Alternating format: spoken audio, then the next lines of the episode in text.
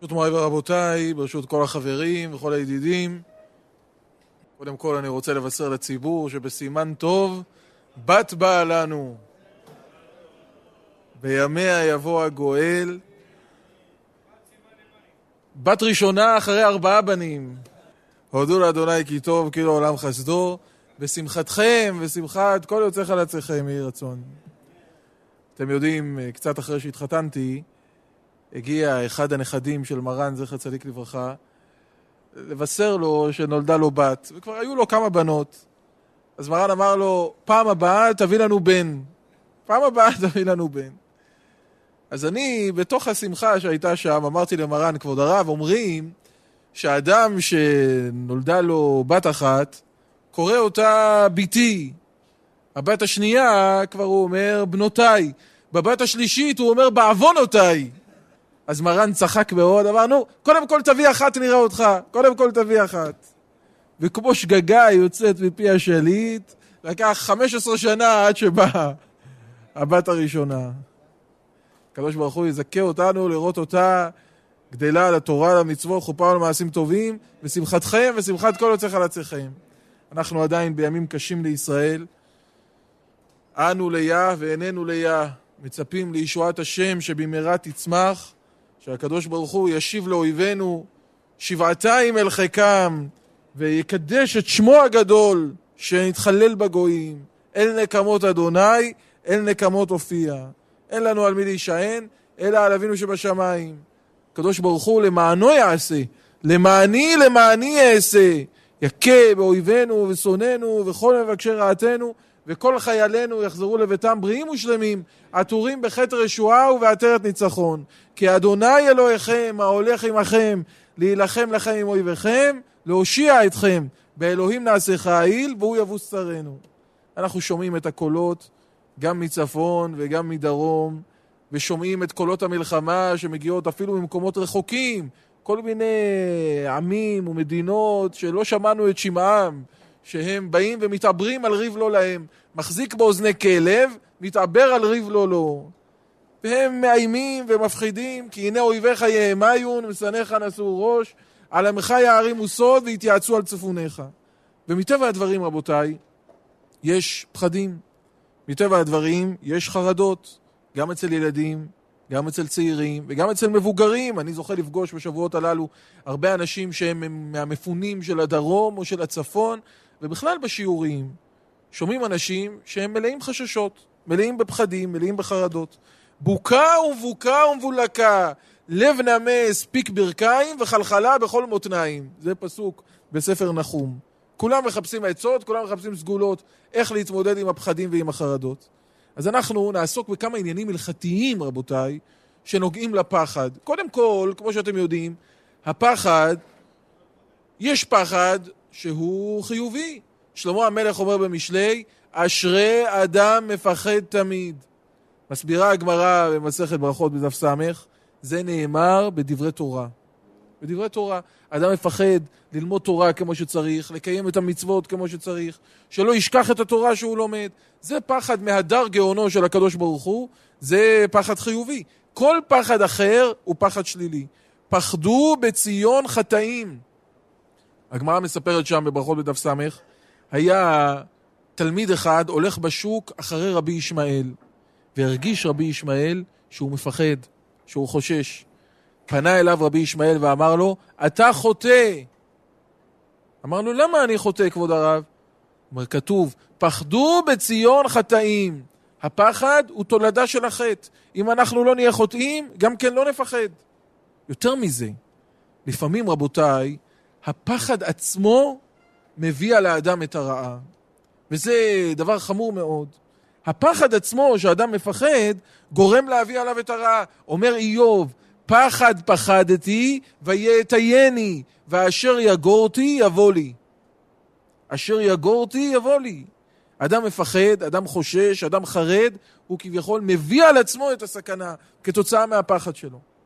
מצד שני, הפחד זה דבר טבעי. איך אפשר לצוות את האדם, לומר לו אל תפחד? הוא אומר, אבל אני מפחד. אני שומע כל מה שקורה, שומע כל מה שמתרחש, ואני מפחד. אז מעבר להלכות שנדבר בהן היום, מעבר לזה, זה ברור שזה הזמן שלנו, של כל אחד ואחד מאיתנו, לחזק בעצמו את האמונה והביטחון בקדוש ברוך הוא. ברוך הגבר אשר יבטח באדוני, והיה אדוני מבטחו. זו עבודה פנימית שמוטלת על כל אחד מאיתנו, אבל מעבר לזה, שימו לב רבותיי, זו גם מצווה מן התורה. התורה אומרת, כי תצא למלחמה על אויביך, וראית סוס ורכב, עם רב ממך, לא תירא מהם. כותב רבנו יונה בספר שערי תשובה, יש כאן אזהרה מן התורה, שכאשר תבוא על האדם צרה, הוא ישמע את קולות המלחמה, עם רב ממך, לא תירא מהם, לא יפחד מהם, אלא רק יתלה ביטחונו בקדוש ברוך הוא. בעל ספר חרדים מונה את זה במניין הלווין, מונה את זה במניין המצוות, לא תירא מהם. אסור לאדם לירא ממוראות המלחמה, הוא מוכרח להיות סמוך ובטוח בישועתו של הקדוש ברוך הוא. כך אומר שלמה המלך במשלי, סוס מוכן ליום מלחמה ולאדוני את ישועה. הסוס מוכן ליום מלחמה, אבל לאדוני הישועה על עמך ברכתך סלע. אז זו מצווה מן התורה, זו כמובן גם סגולה גדולה. כולם יודעים, דיברנו על זה בכמה הזדמנויות. מה שכותב הגאון רבי חיים פל... מוולוז'ין בפרק השלישי של ספר נפש החיים. כותב אדם שרוצה שלא ישלטו בו שום דבר מהפגעים הרעים ומהסכנות הרעות, ישים בליבו, יקבע בליבו, הלא האלוהים הוא השם, הוא האלוקים האמיתי. אין עוד מלבדו. ויחדיר במוחו ויחדיר בליבו את התובנה הזו, אין עוד מלבדו. מה הכוונה אין עוד מלבדו? זה לא רק מדבקה שמדביקים על הרכב. אין עוד מלבדו, המובן הוא, אין שום כוח בעולם שיכול להרע לי או להטיב לי בלי רצונו של הקדוש ברוך הוא. אין עוד כוח בעולם שיכול לגרום לי נזק או להביא לי טובה בלי הרצון של הקדוש ברוך הוא. כותב רבי חיים בוולוז'ין, אדם בשעת צרה קובע את זה במוחו, קובע את זה בליבו, הוא מושגח, הוא מוגן, לא תאונה אליך רעה ונגע לא יקרב באוהליך. אתם יודעים, מצאתי גם בשבת, ראיתי ברמב"ן על התורה. קראנו בפרשת וירא, הקדוש ברוך הוא אומר בליבו, ואברהם היו יהיה לגוי גדול ועצום, כי ידעתיו למען אשר יצווה את בניו ואת ביתו אחריו, ושמרו דרך אדוני. מה הכוונה כי ידעתיו? באיזו ידיעה מדובר? אומר הרמב"ן, ידעתיו, הכוונה היא להשגחה פרטית. אומר הקדוש ברוך הוא, אני משגיח על אברהם אבינו בהשגחה פרטית. כותב הרמב"ן, כך הדרך של הקדוש ברוך הוא עם כל חסידיו, שהם בוטחים בו באמת ובתמים, בצורה שלמה, בצורה מוחלטת, שהוא לא מסיר את השגחתו מהם. כותב הרמב"ן, ככל שאדם בוטח יותר בקדוש ברוך הוא, ומשליך את יהבו רק על הקדוש ברוך הוא, כך מידת ההשגחה עליו גדולה יותר. הרמב"ן חוזר על זה גם בפירוש של ספר איוב, יש פסוק באיוב, לא יגרע מצדיק עיניו. כותב הרמב"ן, ככל שאדם בוטח יותר בקדוש ברוך הוא, ורק בקדוש ברוך הוא לבדו, ככה השמירה וההגנה עליו היא ברמה גבוהה יותר. זו משוואה שכזו. ואם חס ושלום אדם בוטח גם בדברים אחרים, בוטח בקדוש ברוך הוא ב-50 אחוז, וב-50 אחוז הוא בוטח בכלי מלחמה וכלי נשק, בוטח במדינות העולם, בוטח בכוחות הממשלה, אז הוא מושגח 50 אחוז, ו-50 אחוז הוא מסור ביד הטבע. כך כותב הרמב"ן. זו משוואה שהיא באמת פלאית. לכן אומר דוד המלך, לא בקשתי אבטח וחרבי לא יושיעני. כלומר, לא תבוא התשועה מכלי המלחמה, הם רק בגדר ההשתדלות. הישועה היא רק מאת הקדוש ברוך הוא לבדו. יש עוד דבר מעניין שקראנו בשבת, אני אומר לכם. כאשר לוט מכניס את האורחים לביתו, ובאים כל אנשי סדום, וצרים על הבית, דורשים ממנו להוציא את המלאכים החוצה, כדי לכלות בהם את זעמם, לעשות בהם שפטים. מה אומר להם לוט? אל נא אחי תראו, רק לאנשים האל אל תעשו דבר, כי על כן באו בצל קורתי. איזו מין טענה זאת, אומר לוט? הם באו בצל קורתי, הם אורחים שלי, אז אל תעשו להם דבר. זו בדיוק הטענה. בגלל שהם באו בצל קורתך, לכן אנחנו רוצים לפגוע בהם. הרי אנחנו לא מעוניינים שיבואו לכאן אורחים. אנחנו לא מסכימים להכנסת אורחים. אתה הכנסת אורחים, לכן אנחנו רוצים לפגוע באורחים שלך. מה הוא בא ואומר? לא, אל תפגעו בהם, כי על כן באו בצל קורתי. זה סיבה להציל אותם? כותב החפץ חיים, דבר פלאי, כותב החפץ חיים, יש חוק, יש קוד בין בני אדם. כאשר אדם סומך על חברו, נשען על חברו, לא יפגעו בו לרעה. אומר לוט לאנשי סדום, אתם לא יכולים לפגוע במלאכים, כי אני הזמנתי אותם אליי הביתה, והם סומכים עליי. הם משליכים את יהבם עליי. אני הבטחתי להם שלא יאונה להם כל רע. הם נשענים עליי. אז יש לי אחריות עליהם. אתם לא יכולים לפגוע בהם. וגם אנשי סדום הבינו את זה. שאם, אם אני, יש לי אחריות על האנשים הללו, והם בוטחים בי, הם סומכים עליי, אי אפשר לפגוע בהם לרעה. כמו שיש כל מיני חברות למיניהם, כל מיני אנשים שביניהם יש קודים, כן? יש קודים, לא פוגעים, לא מלשינים, לא אה, עושים סכין בגב, כן? בדיוק אותו הדבר. יש קוד, אם נשענים, נכנסים בצל קורתו של מישהו, לא יפגעו בך לרעה. כותב החפץ חיים, אם כן, קל וחומר הוא בן בנו של קל וחומר. אם אנחנו נשליך את יהבנו אך ורק על הקדוש ברוך הוא לבדו, ונחסה בצל כנפיו, ניכנס בצל קורתו, הוא כביכול מחויב להשגיח עלינו. הוא מחויב לשמור עלינו, לשמור צאתנו ובואנו לחיים טובים ולשלום. כי על כן באו בצל קורתי. אפילו אנשי סדום הבינו את זה. זה רבותיי, חיזוק האמונה והביטחון שיש לנו בימים האלה. אל תירא מפחד פתאום, ומשעת רשעים כי תבוא. עוצו עצה ותופר, דברו דבר ולא יקום, כי עמנו אל. זה העבודה הראשונה, הבסיסית שלנו ביחס לפחד. אבל מעבר לזה, רבותיי, כמו שהזכרנו, יש כמה עניינים הלכתיים שנוגעים לפחדים, שנוגעים לחרדות, ובראש ובראשונה יש לנו גמרא. כל דברי רבותינו אמת. אתם יודעים שמרן השולחן ערוך פוסק בסימן ד' סעיף י"ח רשימה שלמה של דברים שאדם שעושה אותם צריך ליטול אחריהם ידיים. איזה רשימה של דברים? כותב השולחן ערוך, רשימה שלמה של דברים. הקם מהמיטה, היוצא עם בית הכיסא, היוצא עם בית המרחץ, הנוטל ציפורניו, החולץ מנעליו, הנוגע ברגליו, החופף ראשו, יש אומרים גם ההולך בין המתים בבית הקברות, הולך בתוך ארבע אמות של המתים, או נוגע במת. גם אדם שמפליא כליו מהקינים, והמשמש מיטתו, הנוגע בקינה, הנוגע בגופו, בידיו, במקומות המכוסים. כל אלה צריכים נטולת ידיים.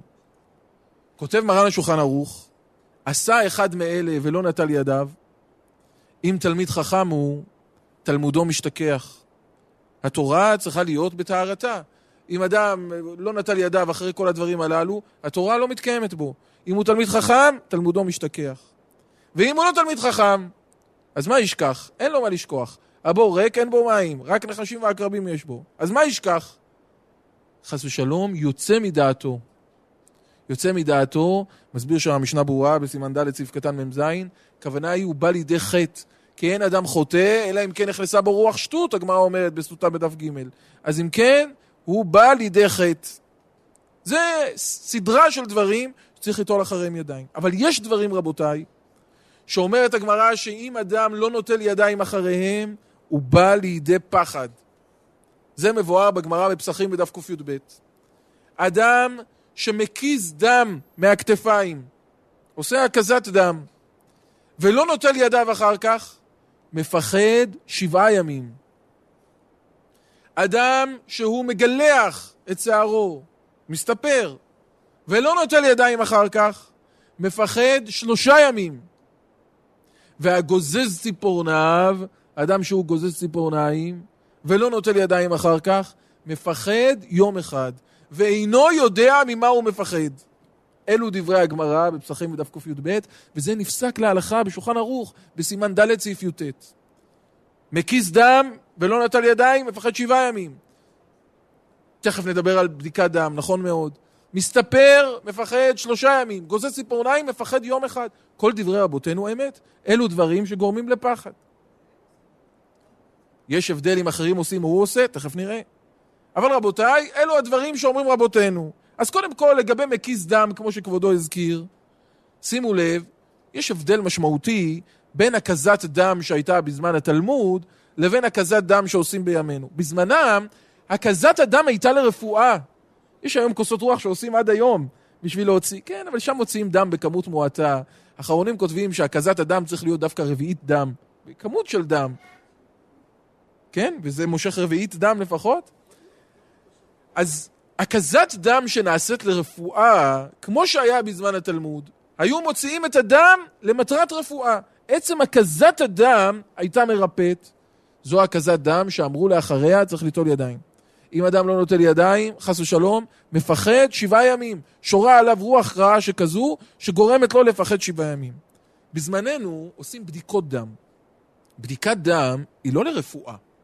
עצם הוצאת הדם היא לא לרפואה. מוציאים את הדם כדי לבדוק את הדם, ואחרי שמאבחנים את הבעיה באמצעות הדם, אז יודעים לתת את התרופה הנכונה. כלומר, לא עצם הוצאת הדם היא הרפואה. הוצאת הדם היא רק לבדיקה, זו בדיקת דם, כשמה כן היא. בבדיקת דם, כותב הגאון רב שלמה זלמן אוירבך, אנחנו לא יכולים לחדש מדעתנו שצריך נטילת ידיים. דווקא בהקזת דם, שעצם הוצאת הדם היא לרפואה, צריך ליטול ידיים.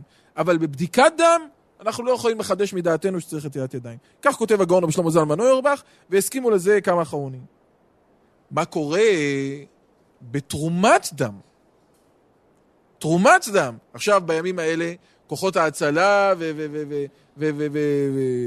וארגוני ההצלה מבקשים מהציבור לבוא ולהגיע ולתרום דם. תרומת דם היא נעשית לרפואה.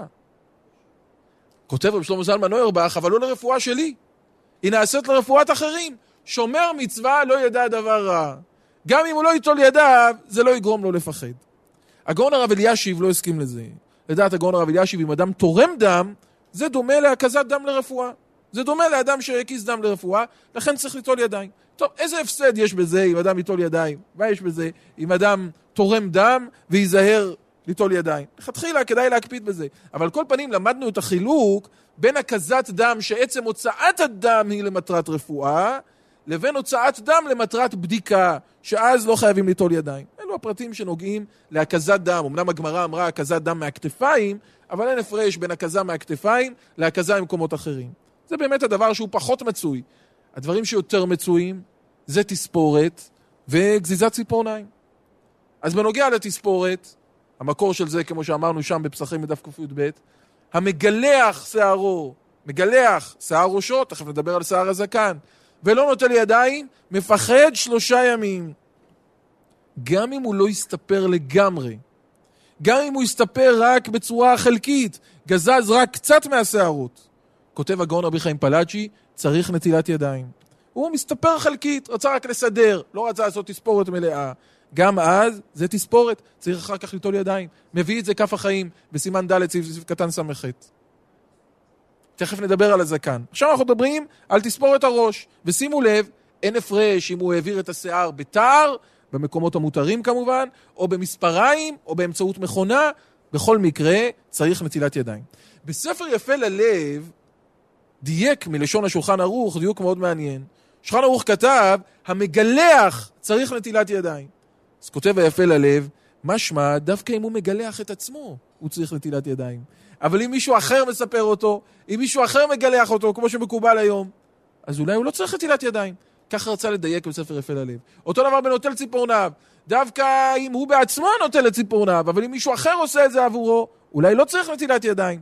אבל, אבל אולי זה שגילח. אבל כותב היפה ללב, המנהג לא ככה. המנהג שגם אם מישהו אחר מספר אותנו, גם כן הוא נוטל ידיים. כף החיים שם בסימן ד' לא הסכים לכל זה. כף החיים אמר, המגלח שערו, הכוונה היא גם זה שגילחו לו, וגם זה שגילח בפועל. לא משנה אם עשית את זה בעצמך, או שאחרים עשו את זה עבורך, צריך נטילת ידיים.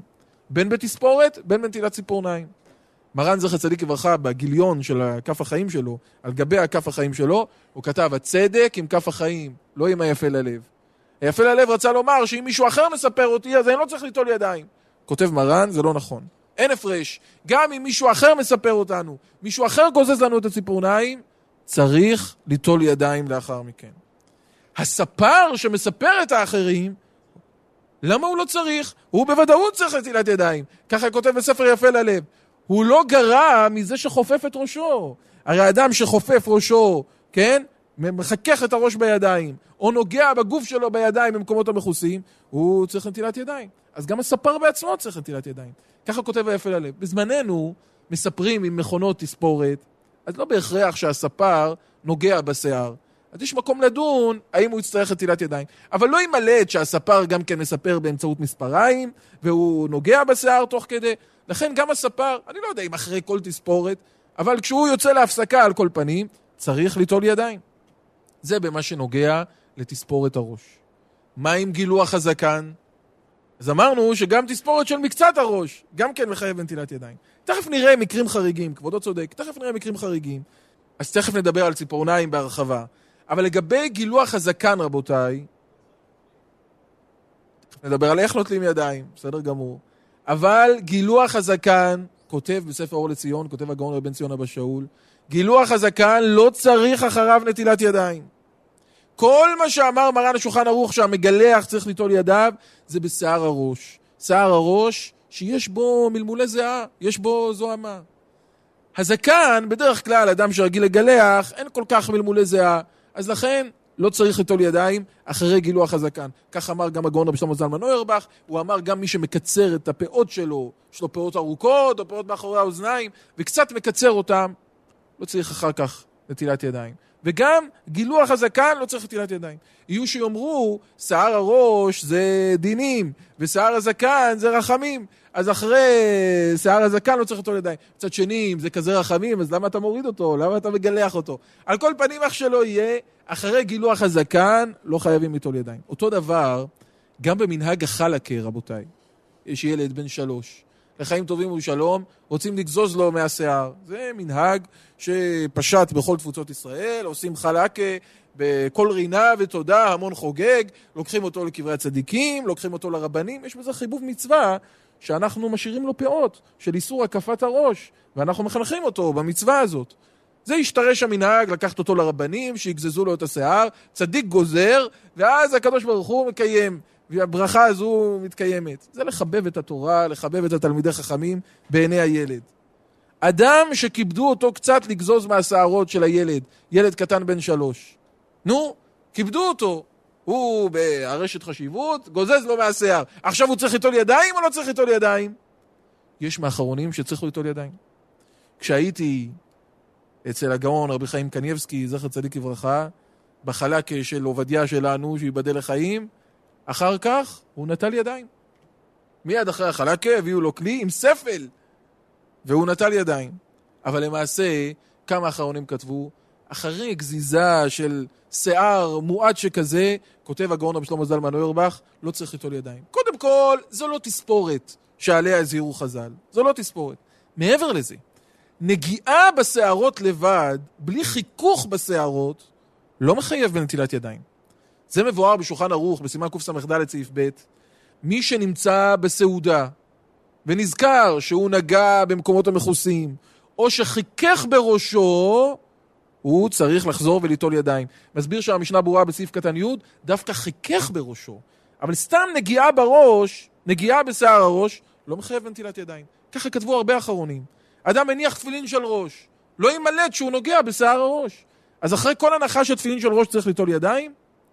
רק חיכוך בשערות הראש, כן? מקום שיש מלמולי זיעה, מצריך נטילת ידיים. לא כל נגיעה בשערות הראש מחייבות נטילת ידיים. לכן גם בתספורת החלקה, שקצת גוזזים מהשיער, זה לא מחייב נטילת ידיים. גם מרן זכר צדיק לברכה, כשהיו מביאים לו ילדי חלקה, קודם כל הוא לא היה כל כך מסכים לגזור. היה אומר, אני לא ספר, לכו לספר שיגזור. לא ראה בזה עניין כל כך לגזור מהשיער. אבל במקרים שהוא גם כן היה גוזר, לא היה מקפיד ליטול ידיים אחר כך. למה? בגזיזה מועטת של השערות, זה לא נקרא תספורת, ולא נקרא חיכוך בשיער, זה לא מצריך נטילת ידיים. אלו רבותיי כמה פרטים שנוגעים לנטילת ידיים אחרי תספורת. ואדם שלא נוטל ידיים אחרי תספורת, חס ושלום, מפחד שלושה ימים. מה לגבי גזיזת ציפורניים? שזה מצוי עוד יותר. קודם כל, נטילת ציפורניים, כמו שאתם יודעים, זה דבר שצריך להיזהר בו במיוחד, אם, במיוחד אם הציפורניים עוטפות על הבשר. כשהציפורניים עוטפות על הבשר, כותב הזוהר הקדוש, זה מקום שהחיצונים נדבקים בו. זה מקום שהחיצונים נדבקים ויונקים ממנו. לכן, כותב הבן איש חי, אפילו ביום תשעה באב, מי שהציפורניים שלו עוטפות על הבשר, יגזוז את הציפורניים. אפילו ביום תשעה באב. כי זה מקום לאחוז כל, שכל החיצונים נאחזים בו. אז לכן גזיזת ציפורניים, דבר שצריך להקפיד בו. אבל מעבר לזה, אדם שגוזז ציפורניים ולא נוטל ידיים אחר כך, יום אחד הוא מפחד, והוא לא יודע ממה הוא מפחד. אה? עצם גזיזת ציפורניים בלילה זה דבר שנתון, יש, יש לגביו דיון. אבל כשהציפורניים עוטפות מהבשר, אפילו בלילה גוזזים. שימו לב, אין הפרש אם אדם גזז את כל הציפורניים שלו, או אדם גזז רק מקצת הציפורניים שלו.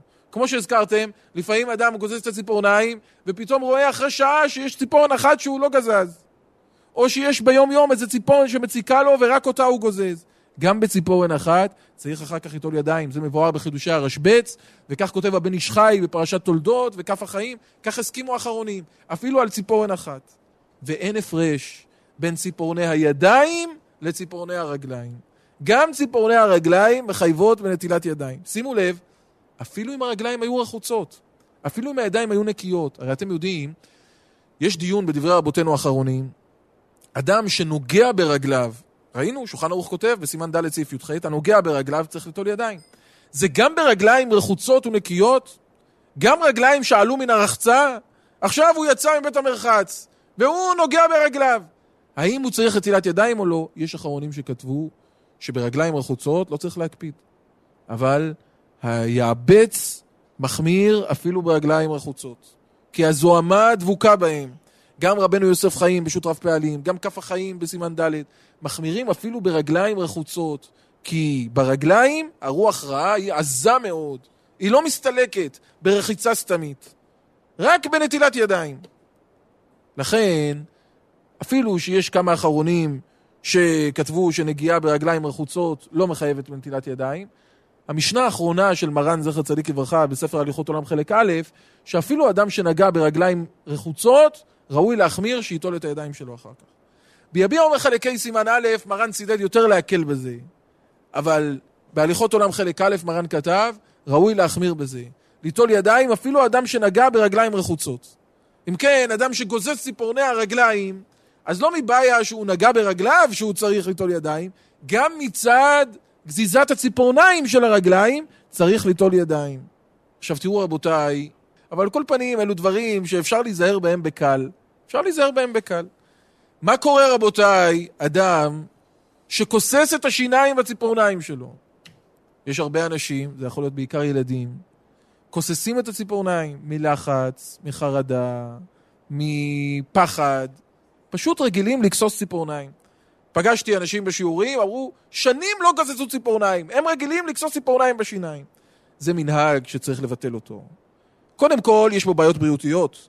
הרופאים מזהירים על זה, כל מיני וירוסים, כל מיני חיידקים, כל מיני דברים מן הסוג הזה, כל מיני זיהומים שאדם מכניס לתוך הפה שלו. אבל מעבר לזה, זה גם עניין הלכתי. אדם שכוסס את הציפורניים שלו, איפה הוא משליך אותם אחר כך? אתם יודעים, רבותינו אומרים במסכת נידה בדף י"ז, חמישה דברים העושה אותם מתחייב בנפשו ודמו בראשו.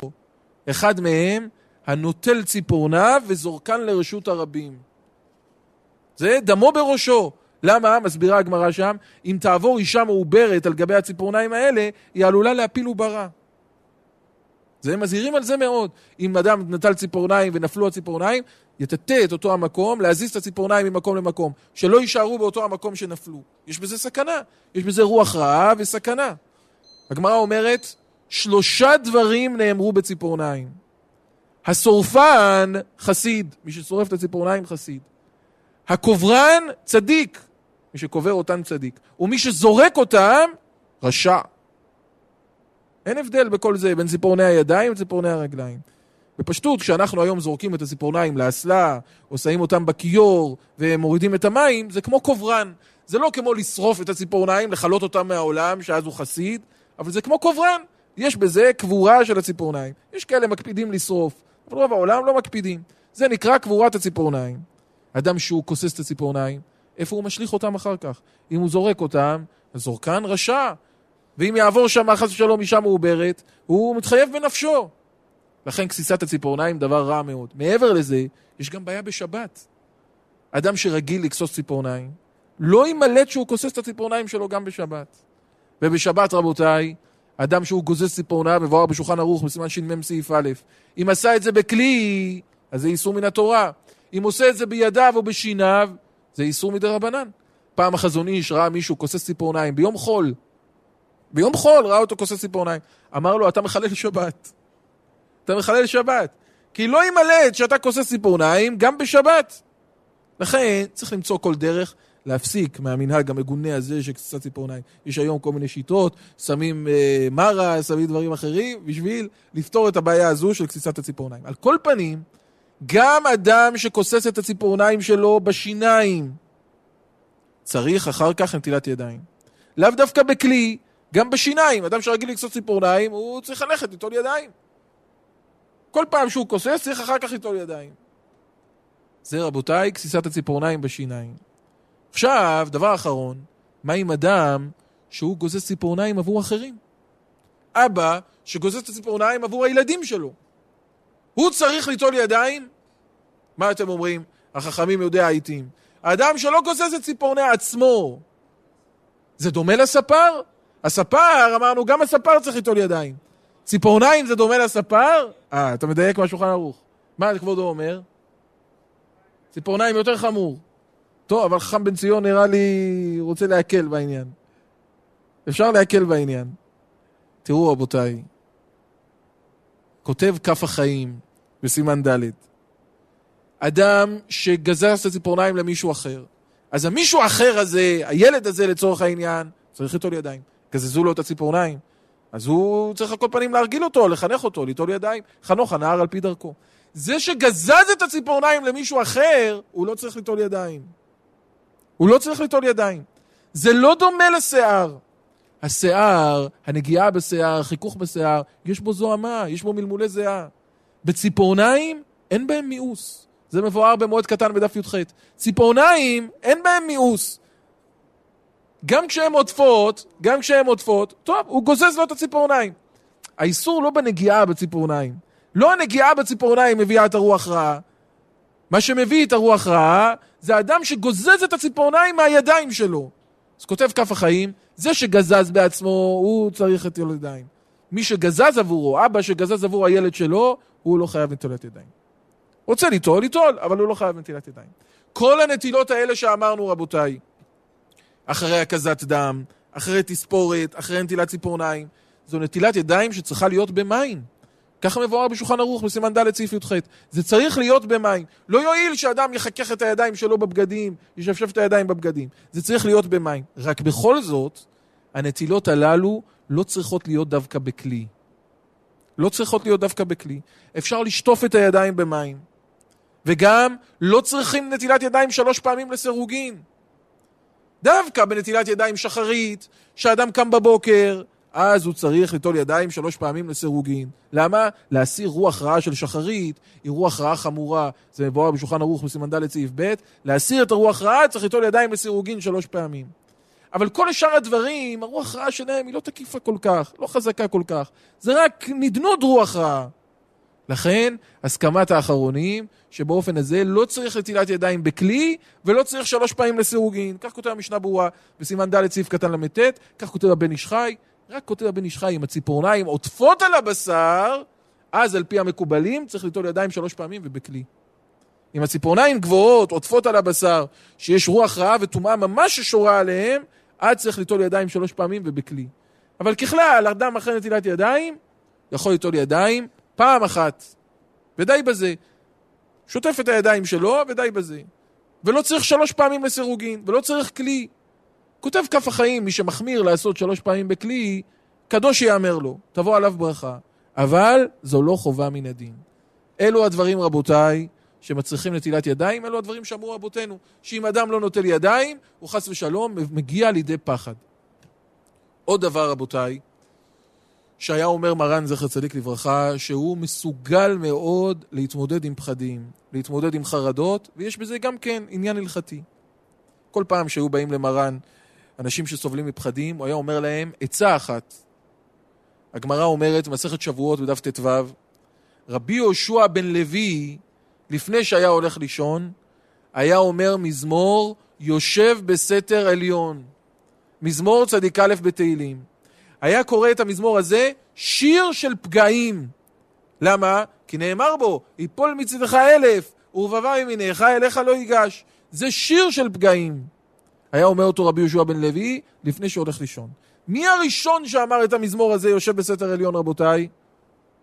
הראשון שאמר את המזמור הזה, אומרים חז"ל במדרש, זה משה רבנו בהקמת המשכן. הוא אמר מזמור יושב בסתר עליון. וכותב המגן אברהם בסימן רש צדיקי, בשם התשבץ, שכהני בית חשמונאי, אנחנו מתקרבים לחנוכה, כהני בית חשמונאי שיצאו להילחם עם היוונים, הם אמרו את המזמור הזה, יושב בסתר עליון, במלחמה נגד היוונים, וניצחו. יפול מצדך אלף, ובבא ימיניך אליך לא ייגש. לכן, המנהג הוא אחרי שמדליקים נאות חנוכה, אומרים מזמור יושב בסתר עליון. על מה ולמה? משום שכהני בית חשמונאי שיצאו למלחמה, אמרו את המזמור הזה. יש במזמור הזה הרבה סגולות. כותב בספר המנהיג, מרבותינו הראשונים, בכל מזמור יושב בסתר עליון, יש את כל אותיות האלף-בית, חוץ מהאות זין. אין את האות זין במזמור הזה. לרמוז שמי שאומר אותו לא זקוק לכלי זין, לא זקוק לכלי מלחמה. כלי המלחמה לא שולטים בו. כך כותב גם הרשב"ץ בפירוש שלו לברכות בדף ה'. זה הסגולה של מזמור צדיק א' בתהילים. אנחנו אומרים את המזמור הזה גם לפני השינה. כותב מרן השולחן ערוך בסימן השל"ט סעיף א', אחרי שאדם ישן, אחרי שאדם מברך המפיל וקורא קריאת שמע על המיטה, הוא אומר פסוקים ומזמורים של שמירה. אחד מהם יושב בסתר עליון. עד מתי אנחנו קוראים? עד איזה שלב? עד איזה פסוק קוראים יושב בסתר עליון בלילה? עד כי אתה השם מחסי, זה מבואר בגמרא. היה רבי אברהם אזולאי, הסבא של מרן החידה, חי לפני 400 שנה, הוא כתב, כשהנשמה של האדם עולה לתת דין וחשבון, מקיפים את המיטה שלו 60 מלאכי חבלה. ובמזמור, זה הנה מיטתו של שלמה, 60 גיבורים סביב לה מגיבורי ישראל. במזמור יושב בסתר עליון, עד כי אתה השם מחסי, יש בדיוק 60 תיבות. 60 מילים. זה כנגד 60 מלאכי החבלה הללו. לכן, לא מוסיפים בלילה על כי אתה השם מחסי. יש מפוסקי אשכנזים שכתבו לומר את כל המזמור, אבל כותבים האחרונים, וכך כותב בסידור השלה, מי שמוסיף, גורע. אומרים עד כי אתה השם מחסי. זה אדם שאומר בלילה. אדם שאומר במשך היום, בשביל להינצל מהפחדים, להינצל מהחרדות, יאמר את כל המזמור הזה. מזמור צדיק א' בתהילים, יושב בסתר עליון. יש כאן שאלה, רבותיי, שצריכים לתת עליה את הדעת. הרי יש לנו כלל שרבותינו אמרו במסכת מגילה בדף כ"ב: כל פסוקה דלא פסקה משה, ענן לא פסקינן. מה הכוונה של הכלל הזה? את הפסוקים, החלוקה של התורה לפסוקים, נעשתה על ידי משה רבנו, על פי מה שהקדוש ברוך הוא מסר לו בסיני. אנחנו לא יכולים לחלק את הפסוקים מדעתנו. לא יכולים לעצור באמצע פסוק, לקרוא חצי פסוק. צריך להשלים אותו עד הסוף. אם כן, איך אנחנו אומרים יושב בסתר עליון? עד כי אתה השם מחסי. כי אתה השם מחסי זה אמצע פסוק. אז יש אתנח, תכף נראה. עד כי אתה השם מחסי, עליון שמת מעונך. יש המשך לפסוק. איך אתה יכול להגיד עד חצי הפסוק? כל פסוק שלא פסק אותו משה רבנו, אנחנו לא יכולים לפסוק אותו. אתם יודעים, השאלה הזו, יש אותה גם בקידוש בשבת בבוקר.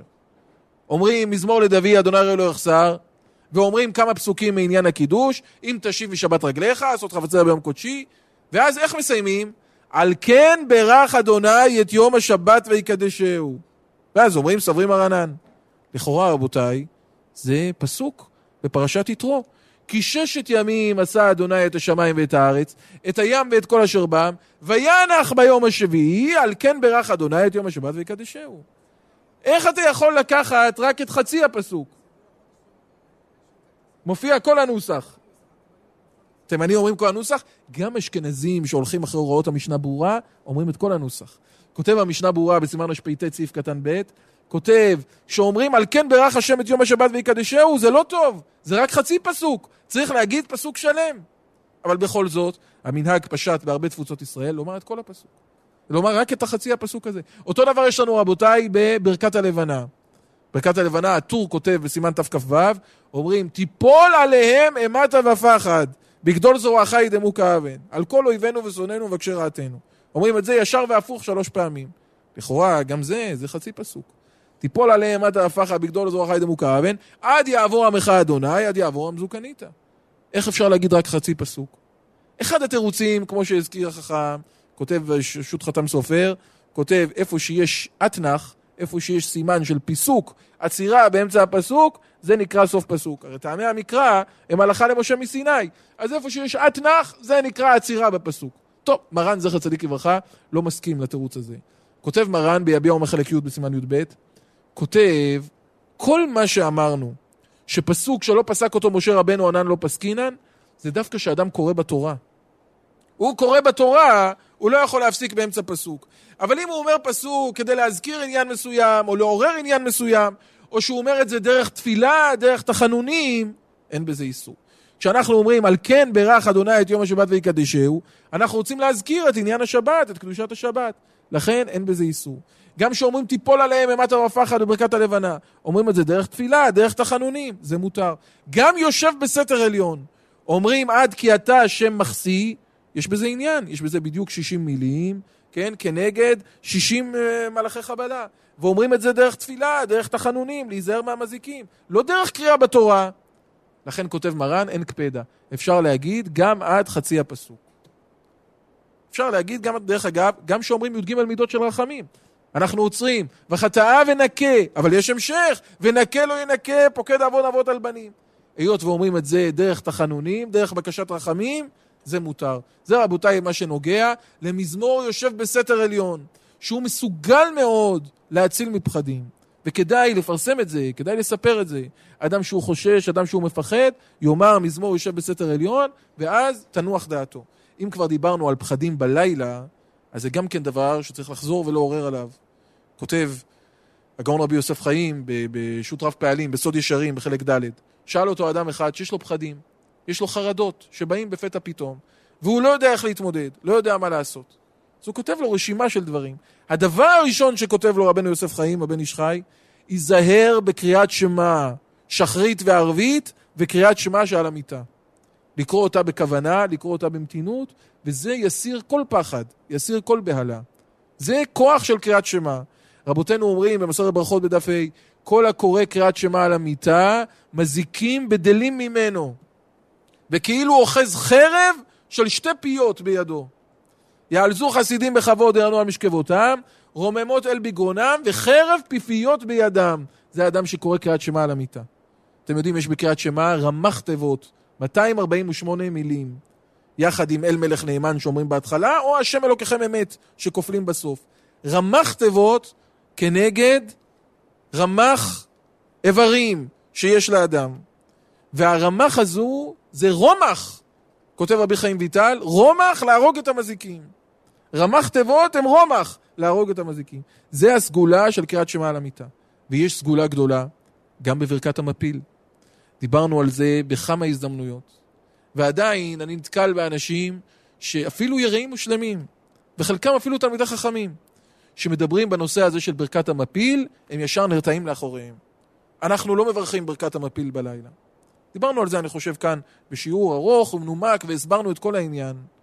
חז"ל מלמדים אותנו מסכת ברכות בדף ס', הנכנס לישון על מיטתו מברך, המפיל חבלי שינה על עיניי ותנומה על עפפיי.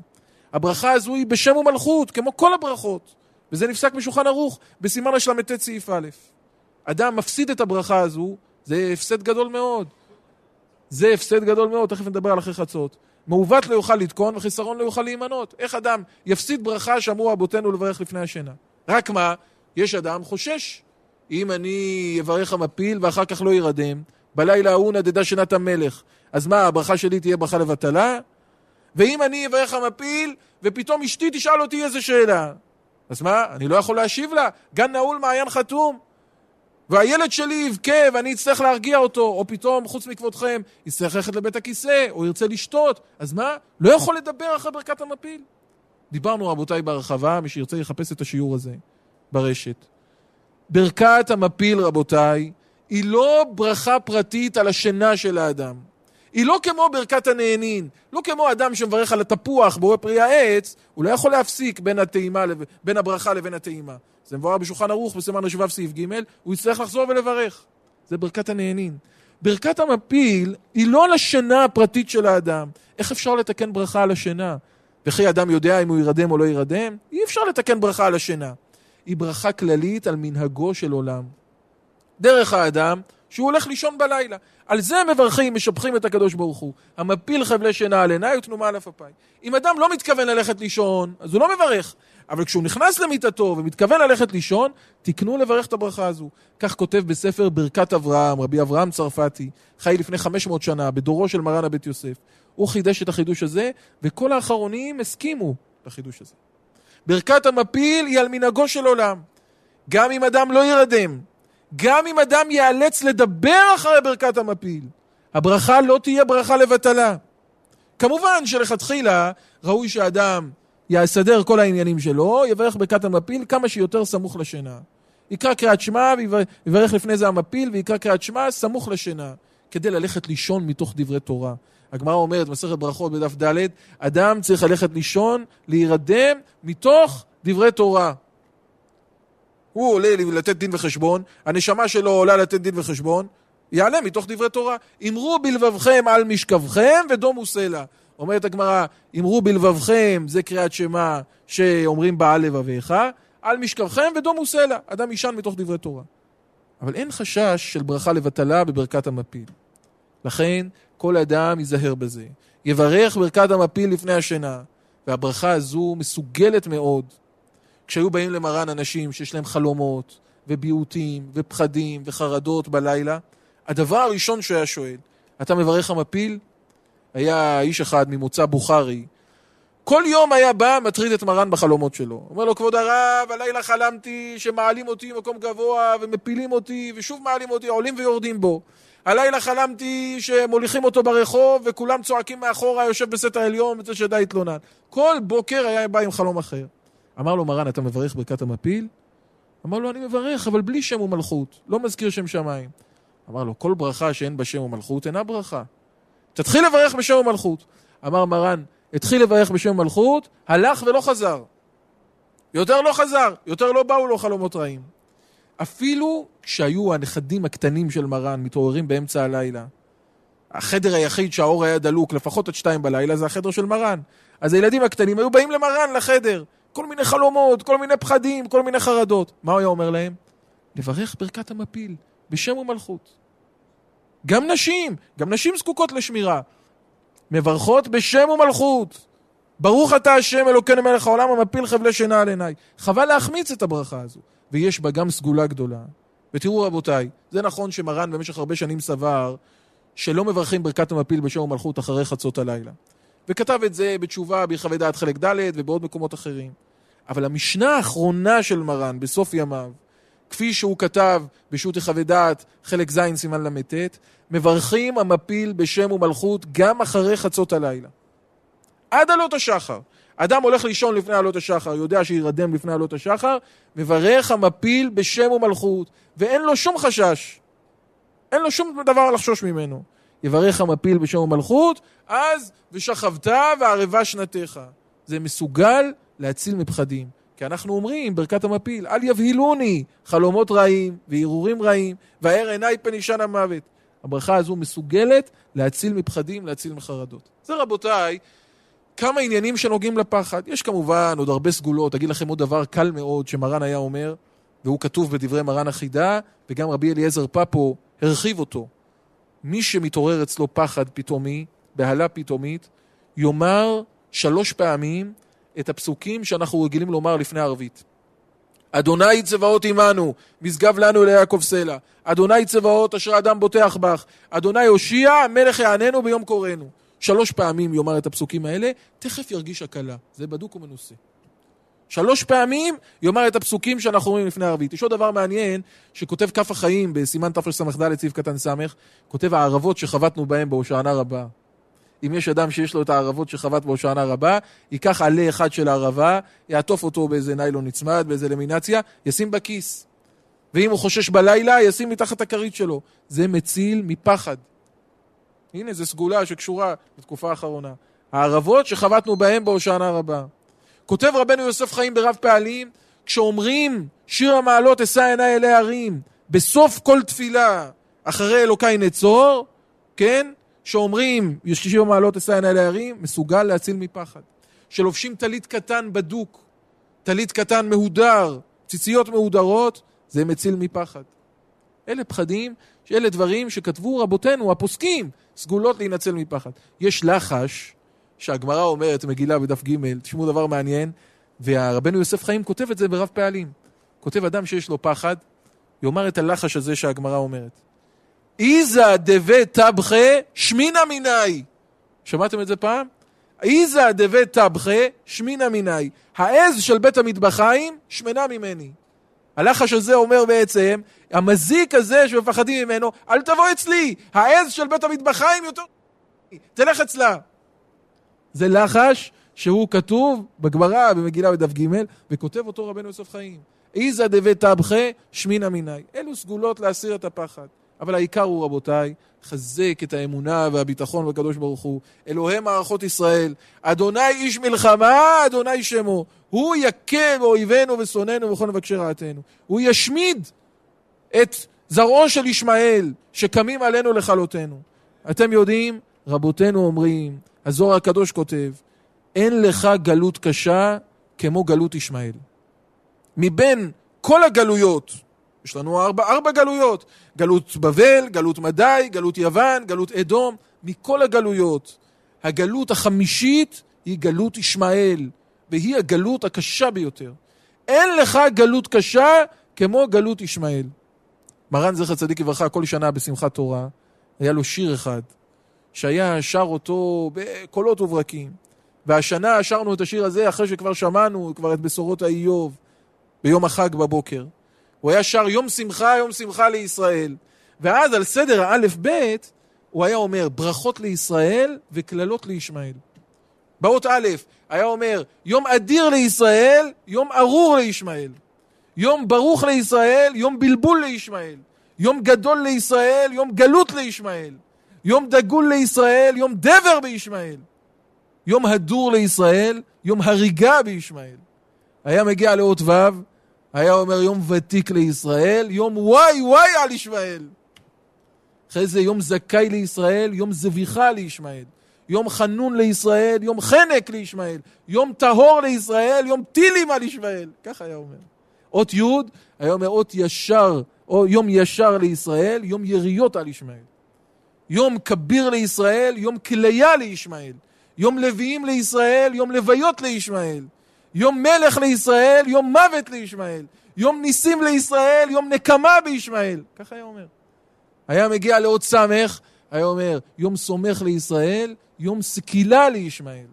ואות עין, יום עוזר לישראל, יום עיוורון לישמעאל. יום פודה לישראל, יום פצצות על ישמעאל.